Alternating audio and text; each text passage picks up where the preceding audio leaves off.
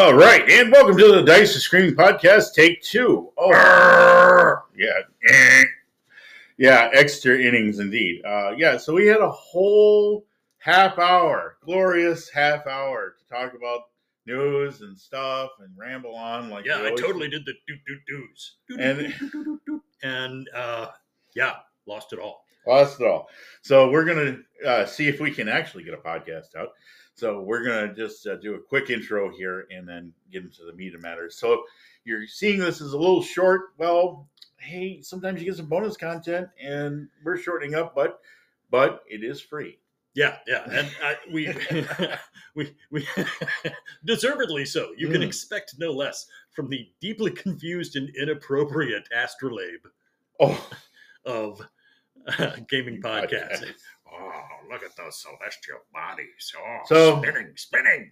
we were gonna have we were going to do. I was gonna spring one on Mike. We are gonna do a little bit of an Astro Galamancer, but he's on vacation because he's confused. So we're just looking in the astrolabe, and what we're coming up with is the D and D new edition release will be our next podcast. So that's what we spent some time talking about. Yeah, But of and course, we the had fickle, a great time doing it, and now it's gone, and it's deeply embittering. But and it's getting on in hours, so uh, we need to. Uh, I got chores and errands to run, and then uh, Mike's got to run out here, so we got to get moving on here. So we're just gonna hustle it out the door with this one and kick it to next week. But we will be talking about the D and D New Edition release. Yes, yes. The they have released the schedule, and that is going to be our topic of discussion. We will say no more on it until yeah, then. Well, yeah. Uh, in the the short form version of the news, uh, we lost Mojo Nixon, Yeah. uh, beloved punk rock icon. I will, uh, man, I am personally wounded. That that first time you hear a song that like lights your head on fire, for me, it was "Burn Down the Malls." Uh, you know, you, you really, you really had to hear Mojo Nixon and Skid Roper to understand that, like the the Oh, fact that they popped up out of nowhere in the '80s and um, you know just had the success that they had was amazing. So And it was a hoot. we, we miss you, Mojo. And that, what that was was Rest in power in Jam Holla. uh, we were talking about Lee Williams pointed out that the fabulous Furry Freak Brothers was not, as I said last week, Yes, uh, done by Ralph he gets our Remissy Award. yeah, our remissy. What is a remissy? Well, it's our no award. So we'd be remiss we didn't re- remiss Yeah, a we, remissy. we dropped the ball. Yeah, it's Gilbert Shelton. He was the one who created it, and uh, probably the reason why it, it blends together is because not only the art style is kind of similar. I mean, like the Doodah Man from Ralph Crumb is iconic from that era, but also uh, Fritz the Cat, uh, Fat Freddy's cat from Gilbert Shelton. Um, those probably blend together a lot more. Um, I was referencing um, drugs and where to find them from the fabulous Free Free Brothers, which was very subversive about independent comics. It was the I one thing, get hassled by the man, bro. or ripped off, or killed. Yeah. do not do these things. Be aware. For all of you who have like just recently delved into this little criminal subculture, here's a whole bunch of pitfalls you probably want to know about. which was strange for a probably 10 year old reading this in Playboy. But anyway, the idea was that, yeah, you, uh, I learned some stuff from it and it's subversive. And that's what led us to talk about Mojo Nixon as one of the subversive. And of course, it was a nostalgia moment, which Mike named the intensity dial because we don't have it because we're not, well, we're not as hormonally. Uh, we're not enslaved to our hormones as much as we once were. Yeah, I I, I had a whole magnificent rant, uh, and I'm, I'm super bitter about that being gone. I know. um, because I nailed it. I, I did way better with it. Now I, I'm going to short form it because obviously we're overcoming a loss of of material here, Yeah, content. uh, and I don't want to pillage all of our time for my little rant. Now, short form, uh, in between like the onset of adolescence Mhm. and uh, about the age of 30, you know, when when all of a sudden your by no coincidence uh, insurance costs for you driving a car drop because yes, they have already figured out this is when people settle down. Okay, this is when you are less excited. You start to get your head together, recognize your own mortality, focus easier. Okay, now there is a you know period of almost 20 freaking years in between that like just as the cusp of adolescence settling in where you get a giant dose of hormones hitting your system and your intensity dial is set to 11 everything you encounter is encountered. You encounter it with a level of passion that is possible that you will never have again okay? That it after you get past a certain age nothing is you encounter will have that impact on you the way it did ever again. And this is the reason we think of nostalgia as poison. People worship the things that they encountered because of the state of mind that they were in at that time. The first time I heard Mojo Nixon, it lit my head on fire. Uh, first time I heard the Pogues, holy crap! Bottle of Smoke by the Pogues. Uh, I, I felt like I was going to have a heart attack. I was like, I didn't know anything could be this good. I am literally so happy. I am shaking. Uh, the first time I heard Rush, Red Barchetta, you know, these are almost primal experiences. And the thing that people have to make peace with is there is a time and place for that.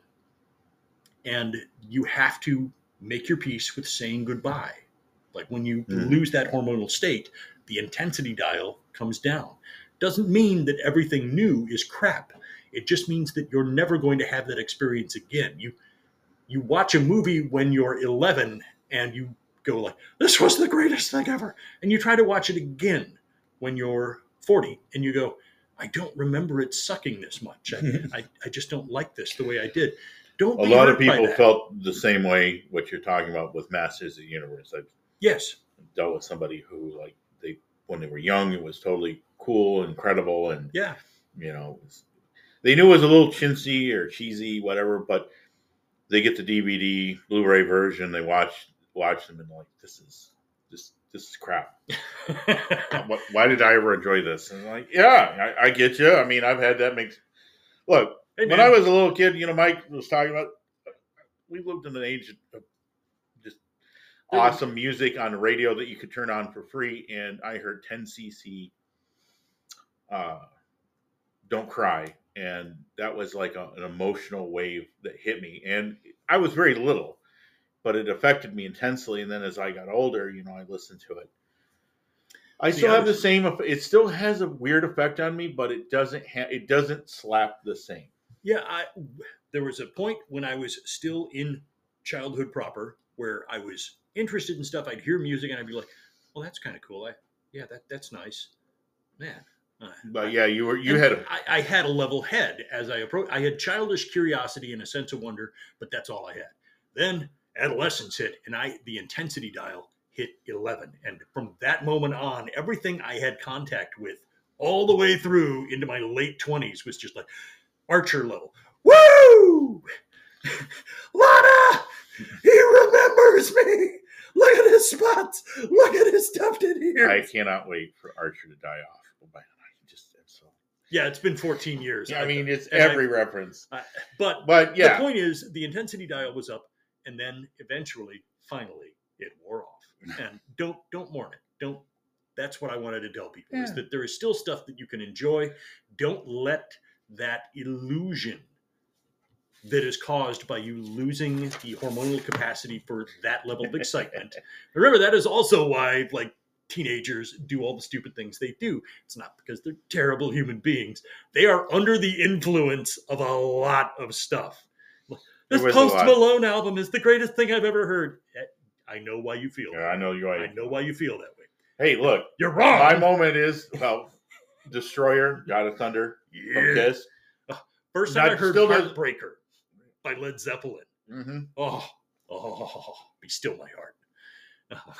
Babe, I'm going to leave you. That, yeah. that was it for me. That but now I have done the short form version of the rant, yeah. uh, and I did it in like we're yeah, and I, you know what? We four we range you in. We have to maybe we have to do this more. We have to put pen pen you up a little bit and uh, channel you right to the slaughterhouse. So yeah, all right. But uh, okay, so we're going to take a brief break here, see if this works.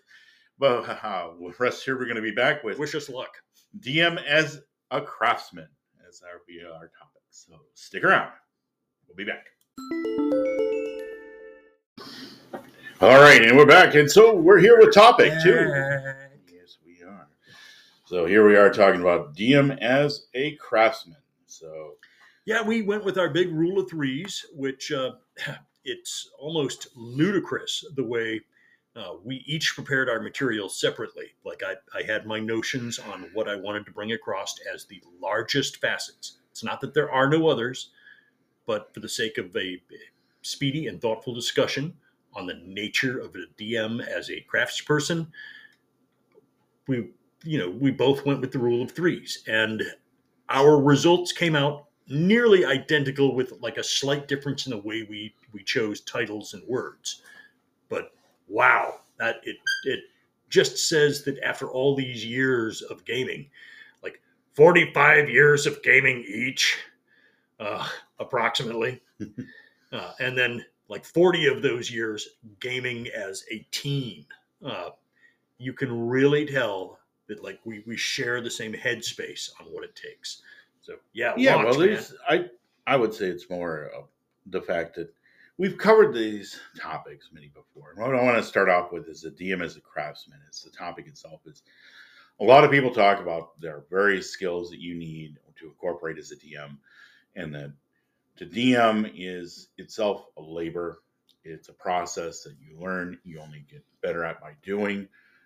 There's a lot of conditions to being a DM, and I think one of the big things that people talk about, and they're very right when they mention, is how much labor is involved. And by investing that, it's like a trade or a craft. And when I use the word craftsman, I don't mean to be gender specific, like you can only be a man. It's in the general terms I'm trying to use. So forgive if I use craftsman to anybody out there, because you can be a craftsperson, but it just doesn't, it, it's probably a factor of my uh, culture and growing up in that I use craftsmen to donate denotate anyone with great skill and that put effort into it. So we want to bring this out as this is not a how to or what you should do. This is not an absolute guide because I don't think look, Oh, it would be ludicrous to attempt to contain these concepts inside just the three spheres that we have outlined uh, for this discussion. Uh, so we acknowledge that right at the forefront. Uh, the DM as a maker of things, uh, the three facets that we've identified are decidedly not. I, I, here's my uh-oh. vintage reference. Uh, you got to think of it as uh, the jewel of many facets. Mm, Okay, mhm. you know, Okay. infinite facets of, of the jacinth of inestimable beauty. Oh yes. Okay, that is DMing. You can never truly like you you. There is no means by which to see them all at the same time. It is too grand, too large, too beautiful. We are all basically like the old, you know, like parable of the three blind monks and the elephant, and they they're all holding a different part. And one of them's holding the tails. An elephant feels a great deal like a rope. Another one finds the leg. You know, an elephant is a great deal like a tree. Yeah. And the other one's up against the side of the elephant. The elephant is a great deal like a wall. You know, okay, all true, but you're all beholding a tiny portion. So all the other portions that we don't mention today are absolutely valid. Okay, just- Right. Those are all facets too. But we have like 30 minutes to work with. So Right. We're we have gonna- a we have a process to go through here and to cover everything and be authoritative about it. No. oh no, Look, a lot of other people have advice on it, and we're not trying to gainsay them. yeah, We've talked about it. take their advice. Uh, yeah. there's almost I almost guarantee that like everybody is going to find another facet, something of interest, something useful that you can harvest from. Yeah, we, we try to revisit this topic not as a way of recycling information, but a new way of looking at it. And I was intrigued when someone brought up that the DM is a craftsman, that there's devotion, that there's time and effort placed into the discipline of being and acquired skill yeah that like that it's a process. There is no perfect beginning you know there is no perfect ending uh, it is a continual process of growth. Mm, uh, that whenever a, you know a, a person finds themselves in that hot seat uh, or they take an interest in it and then they decide to run with it uh, those first efforts are pretty much always clumsy. That's normal. Um, and that is not a reason to quit. Those are skills and you have to hone them. So yeah, you can only get better by doing them, and that's why it's a craft. I think it's not something you uh, you can spend as much time as you want watching YouTube videos and reading books, and they will help you. Don't get me wrong; I'm not trying to dismiss them, but what I'm saying is to actually, until to use an analogy here, till the rubber meets the asphalt on this, you're not going to know how to put them to use. And Yeah. you've got to have that experience, and it's putting yourself out there, which we'll get to. But first one, where I'm going to go to, uh, I kind of had this one. Uh, what did you think? I used the term creative Okay, uh, as a universal term. Like you mentioned, designer creator. yeah, DM as a designer creator as this. And when I said creative, I mean it in the same way and as respectfully as uh, authors, uh, playwrights, filmmakers, you know, a lot of musicians, all of Mhm. those things involve structure and creativity. And like you can be creative in the way that you apply structure. I mean, people find ways to innovate. Uh, you know, come on, man, listen to Miles Davis, uh, Bitches Brew. You know, you hearing people take jazz in a in a way that it had not been taken, and bringing everybody along Yeah. for the ride. So, a DM as a creative is like this is an essential component. One of the the first of our big three. if this is your first time at DM Club, you have to create. It's it becomes an essential quantity in what you're about to undertake. Mhm. That it's not just recitation. You don't just show up and here is that which is written before me, uh, and you know you you have no connection to it, no creativity.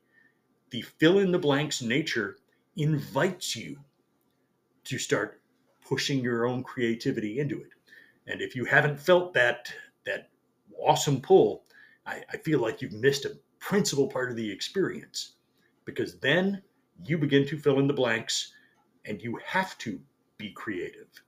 You have to. It just like either you lose interest and go, uh, I, I- don't I don't like this. I, I don't know what to put here. Or you like it and you start going, hmm, what if? And there the magic begins.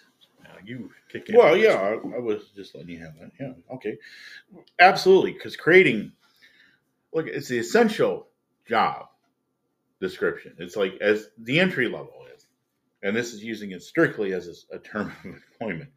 As a DM, you have to create now, whether you're using a pre-prepared adventure or a, a scripted narrative, whatever.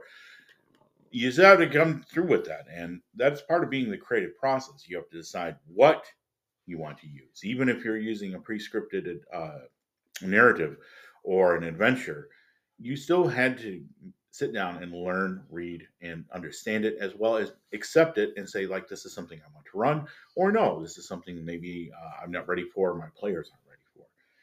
And basically, as a DM, you also have the ability, or the excuse me, not the ability, you have the obligation to know your players and who you're playing to and how to play with them. But I'll get into that one. We'll stick a pin in that one for later. But uh, one of the big things as a designer and creator is the world as a DM comes through. You are the filter, which everybody experiences it. So it is very important that the world you portray, even if it's just a small area that the players start in, that that is your creation.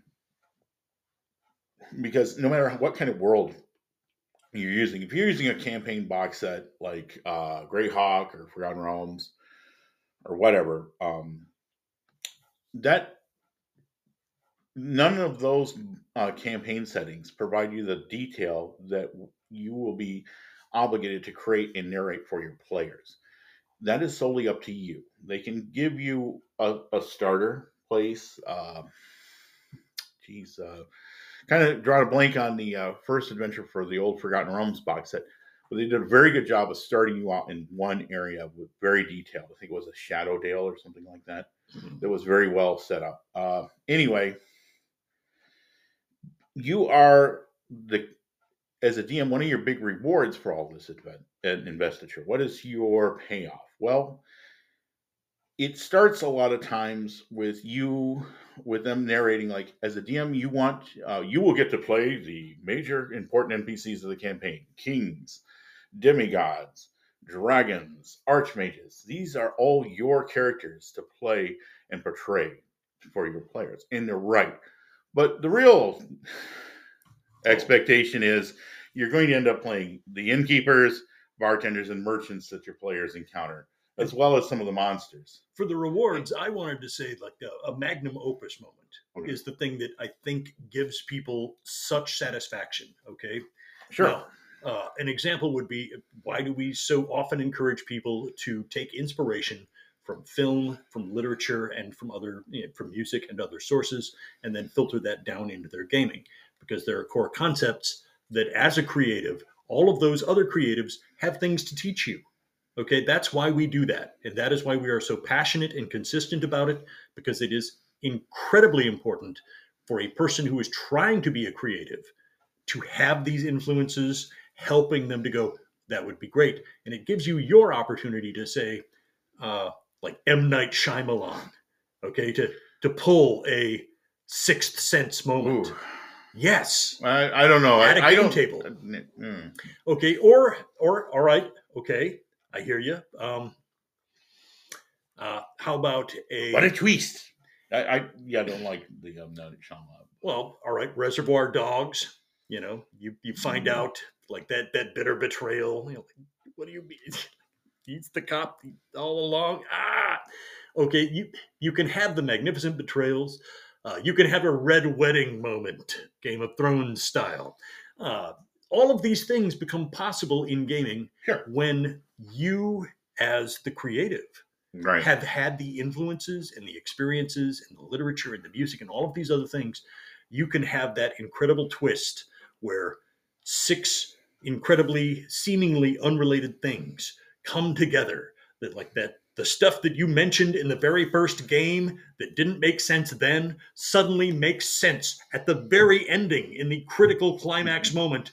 Bam! It all comes together and all the ingredients hit and the players realize oh my god it's been building to this for like literally six months of play and it was hidden right beneath our noses like all the clues came back to roost that's the power that's the reward is the payoff is the look in all those people's faces when you have that magnum opus moment that i offer you Well, that is one, but also that comes with experiences. that That did you. Did you plan this all along? No, I just improvised and uh, just kind of I just stumbled this together. improv ga- games are great but i love the magnum But opus they don't have to know that, and you know that's kind of bringing you down with like, oh, did you come up with this grand idea? No, no, you didn't. As a DM, I'm gonna tell you, most of the time you just stumble into it. You just hope it all works out. I included some stuff from Akira Kurosawa and I blended it with some stuff that and I, you guys did, the and Count the players put their own spins on it. They did their own shenanigans and and had their own playing to it, and that's what it is. It's a mix. Uh, again, we'll revisit that. That goes back to a pin, but I just wanted to say that more often you're going to portray the innkeepers, bartenders, and merchants, but that's you're starting out just like the players are a lot of times in these small areas, and you're going to build up to being able to play the the gods, the dragons, and the archmages, and all that as they level up. So you are going to be there. You're going to get there, but you know you don't start there. So you kind of got to cut your teeth on some of the stuff that is easier to portray. You know, nobody's going to remember the the bar, the innkeep, but I was thinking about it last week when we mentioned my goodness, it's clean as an elephant arse. And you know what? Yeah, you know that it's not a bad way to start, but you know you don't have to use that one exactly. But you know somebody who's proud of their their in, and they're going to let you know about it. So. Uh, so the next one I'm going to pull up here is the DM as a referee and judge, and I'm going to be brief on the first one. As a referee, uh, we all know that you're the interpreter of the rules. That's you have to know the rules, or at least be able to access and interpret them properly. Yeah, a, a reasonable understanding of the mechanics of the game involved at that time. That's necessary as an entry level. Now, having put through that, you're going to be put into situations like, okay, so I get a plus two for attacking somebody on this tape, jumping on the table and attacking them. Yeah, sure. You know, that seems like a fun thing to do. Okay, so now I'm going to carry a table with me in everywhere I go, and I'm going to put it in a bag of holding and take it out. And, you know, okay, you see where this is going. Yeah, the you know, now what You're gonna- did as an adjudication to, to kind of reward a player for being clever and, and fun loving. Yeah, I, I swing from the chandelier and land on the table, attack. him. Okay, you get a plus two to hit. Okay, so I'm just going to carry a table from me now on. I get a plus two to hit every. yeah, you you find yourself in the awkward position of uh, nerfing that which is taking it too far. Uh, you know, being generous when you want the dramatic excitement and the interest to peak, when you want to encourage creativity, and then it stops being creativity and starts being exploitation. Like, Yeah. I found the loophole, the secret code. Uh, no, you, you got to help coax people away from that. And it's brutal. Being a referee, uh, being a rules keeper, uh, and an interpreter of events is tough. And it's a grind. And it's not the rules is written part that is the grind to learn. It is the unspoken cues in human interactions that, like, as you work with and collaborate with other people to play a game, uh, learning not to stomp on toes and burn bridges and uh, you know how to explain things in a way that invites them to continue playing like like all right uh, i love you bro but I, I cannot let you have this okay? I, it, it's not hate. I ain't hating on you but I'm, i got to come down on a firm no uh, then why did you let me roll the dice to determine the number of parts your body is scattered into uh, Well, you know, and um, the way to stop the player with, from carrying a table with Oh, him in his dude. bag of holding. dude, it, it it's like the uh, wood chipper in Fargo. Just so, All right. that's that's where that went. That that was not a roll to defeat the wood chipper. That was a roll Roll die you eight. threw yourself into the wood chipper. So I pull out the table, roll die eight. Why? Just roll die eight. Oh, Okay. I pull out the table from my bag of holding. All right. It, it, it uh, chews you up and spits you out. Huh? It was a mimic. It was a what? It was a mimic. oh, that's just mean. Well, how did the mimic get in there? Well, when you left your table out and you went into the next room and you came back and put the table back in your bag of holding. Yeah. It was a mimic. And now you. Well, you're mean. I know. Well, I okay, that that gives me the next point. So, what does this mean? Like, okay, the last part here is the judge. And uh in Jon Peterson's Playing the World book, he talks about Kriegspiel being the birth of really the referee judge. And we have discussed this in the past. Yes. And, the, and the misty origins of gaming is in miniature wargaming. in the miniature wargaming tables, uh, they did have books of rules, and the cadets at these war colleges would study them, and they would come up with they would find loopholes and exploits. Like cannons will always destroy anything in their target range. You just eliminate that base of models in the range of the cannons. No dice roll needed. So during one session, um, the cadets were playing. Uh, one cadet had his uh, cavalry charge a position of fortified or in place cannons. And at this point, uh, they started removing the models. The judge came over, this Prussian officer, and took half the models and put them back on the board. And the students protested. What, that's not in the rules. You can't do that. And he's like, Were you there at Mers La Tours in 1870 with the Emperor's own? I was. And we took those cannons. We destroyed them. That's why I walk with a limp. Yes, he lost his horse, lost part of his leg, but you know, a sufficient quantity of persons survived the cannons. and he And overcame to- his and he Yeah. looked at his students and said basically War is not as predictable as rules is written. And that is the point in our referee judge column here. You have- that the responsibility that lies upon you is not something that can simply be spelled out. You are the representative of the rules and the interpreter of the rules, not simply the you're not bound to them. you, you're not just here to parrot them okay you are actively engaged in them and it is a process learning how to adjudicate And Um, occasionally you do have to break your own rules. Yeah. And- but as a judge, sometimes you have to make different decisions based on the different criteria and situations. and we highly recommend our earliest episodes for a re-listen on DMing because Uh, among them were advice to early DMs in like, look, sometimes a fudge is the right thing to do. Even though it's the wrong thing to do, and I don't generally approve of it, there are very specific instances where I will fudge. Why? For dramatic effect. Uh, and it, some people go, well, then the dice have no meaning whatsoever. Like, no, they govern about 98.5% of all encounters. Uh, and, you know, I will let the chips fall where they may, but I, I will let people die.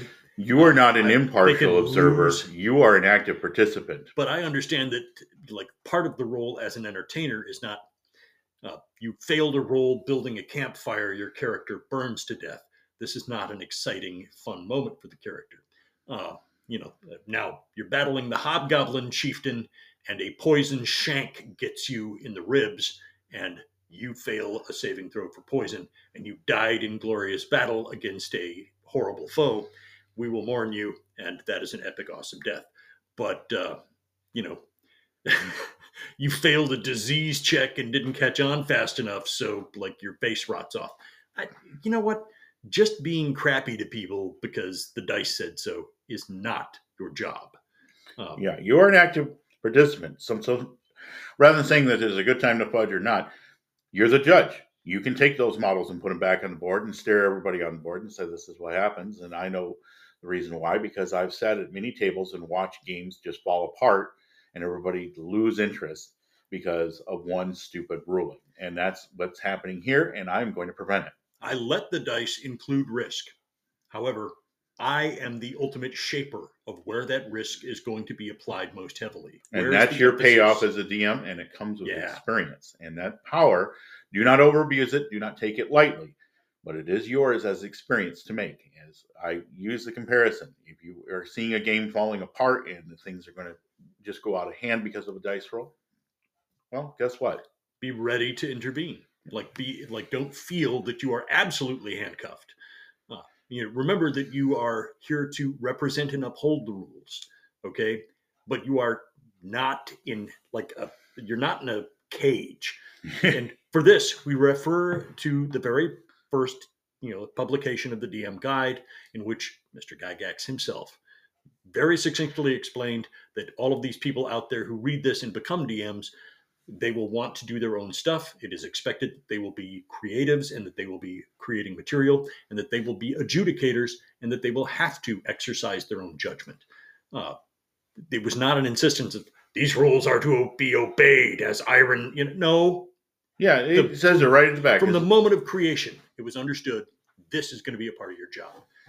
from the from the back of the DM's guide, it says that if you play with these rules, with the spirit that they were written in as intended, then you will, and that's where the raw versus RAI distinction comes from. Rules is written, rules is intended. If you play them as intended and as they are written, and you understand there's a difference between the two, you'll be fine.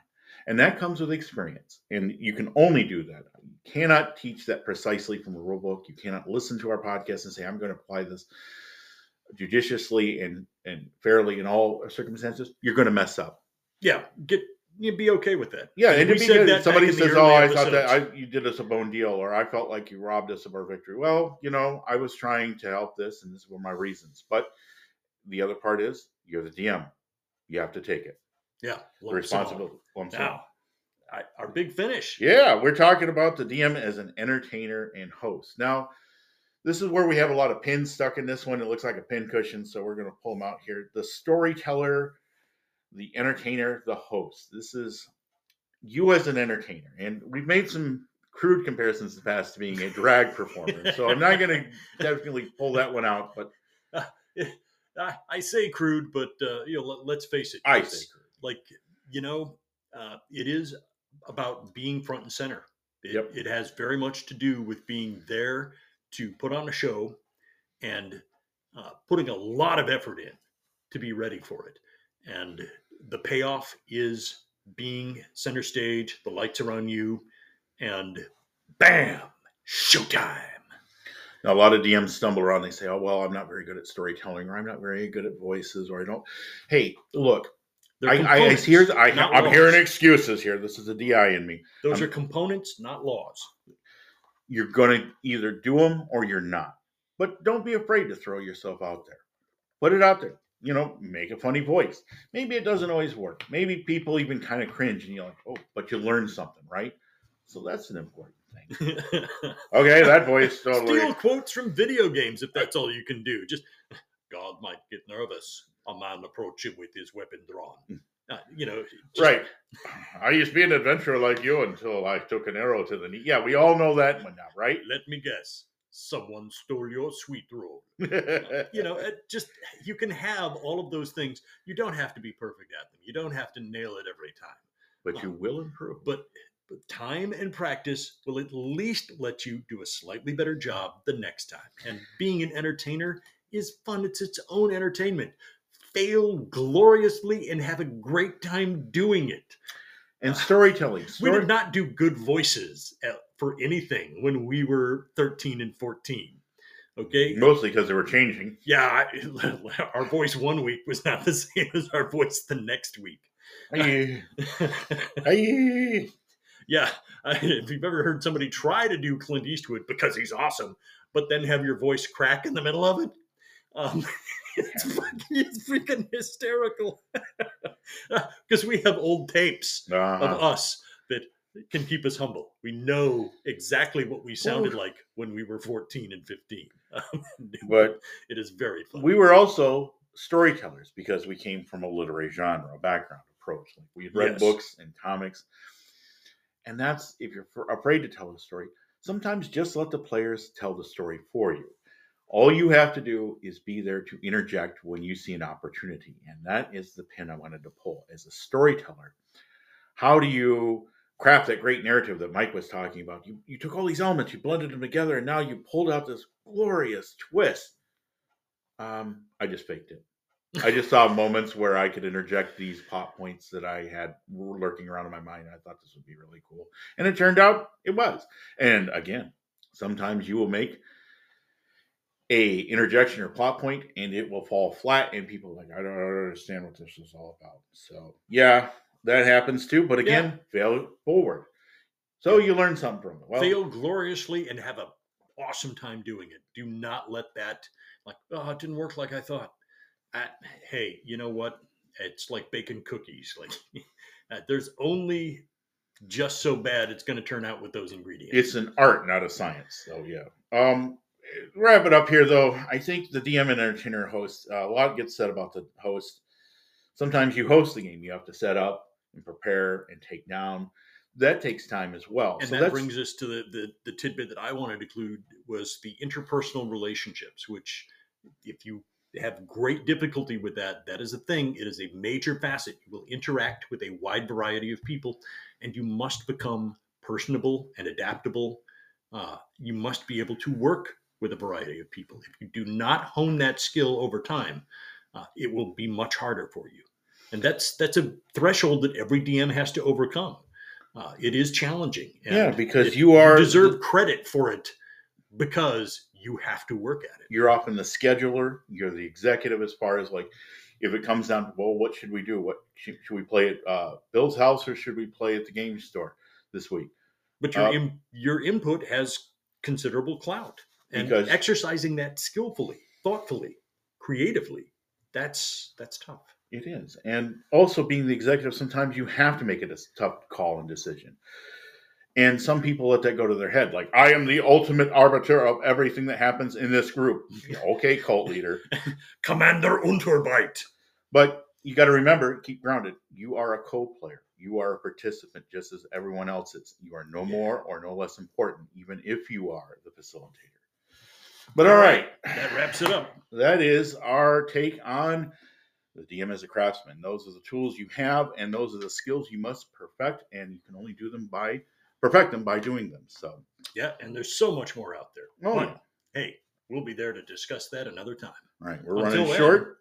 Yeah, until then, may the dice always roll in your favor. We're out. Yeah.